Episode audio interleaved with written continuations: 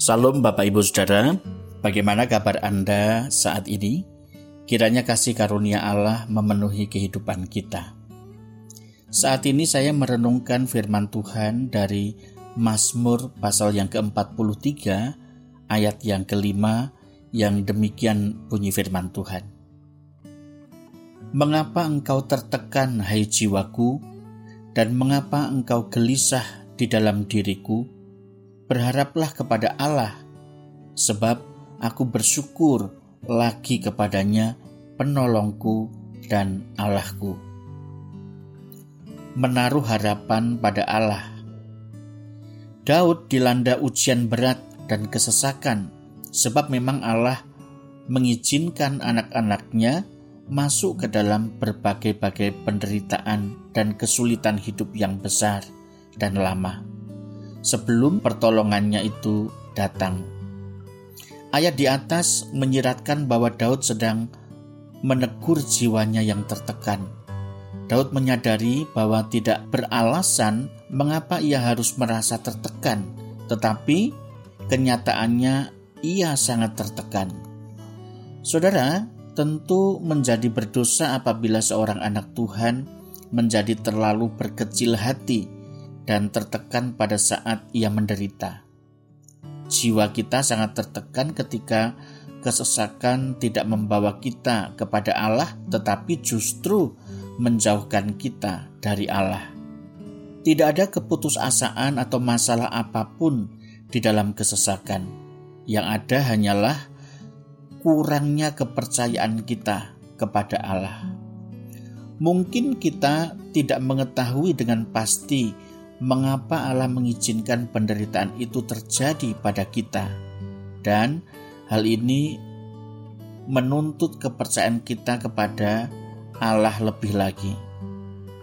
Ketika kita tidak mempercayai Allah, itu berarti kita sedang dalam kuasa dan kekuatan kita sendiri. Kita sedang mengandalkan diri kita sendiri, padahal kita tidak mungkin mengalami kemenangan di dalam kekuatan diri kita sendiri. Kita memerlukan Tuhan dan harus mengandalkan Dia. Kita perlu mengandalkan Allah demi ketersediaan anugerah yang berkesinambungan. Alasan dibalik kegagalan anak Tuhan di masa kesesakan ialah karena mereka tidak mengandalkan Allah untuk persediaan anugerah baru kita tidak dapat menyelesaikan tugas-tugas baru dan mengatasi penderitaan baru dengan anugerah lama. Jiwa kita lemah, jiwa kita membutuhkan penopang yang kokoh, seperti tanaman yang lemah membutuhkan penyangga yang kuat. Daud sedang mengalami pencobaan, penderitaan, dan keputusasaan dan iblis sedang menggoda dia supaya semakin rapuh, semakin terpuruk dan jatuh. Dan Allah telah menarik sentuhan kasihnya dan untuk sementara waktu Daud seperti sedang ditinggalkan sendirian tanpa Allah. Pada akhirnya Daud menerobos semuanya itu dan berbantahan dengan masalahnya sendiri. Demikian juga Halnya dengan setiap kita, anak-anak Tuhan, ketika sedang menghadapi masalah, kita dapat memulihkan dan menghibur jiwa kita dengan cara mempercayai dan mengandalkan Allah di masa penderitaan itu. Anak-anak Tuhan yang sejati di masa paling sulit, ia memiliki Roh Kudus yang menguatkan dan menghiburnya.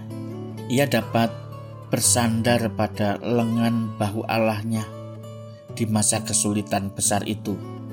Roh Kudus akan membuka jalan supaya kita dapat keluar dari lembah kekelaman penderitaan tersebut. Roh Kudus inilah yang memampukan kita memanjatkan doa dan berseru kepada Allah Bapa kita di surga dengan nyaring sampai ke surga sehingga Bapa kita akan bertindak bagi kebaikan kita anak-anaknya. Nah saudara, pergumulan apakah yang saat ini sedang Anda alami.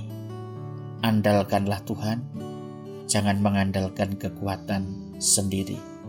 Selamat berefleksi, Tuhan Yesus memberkati. Amin.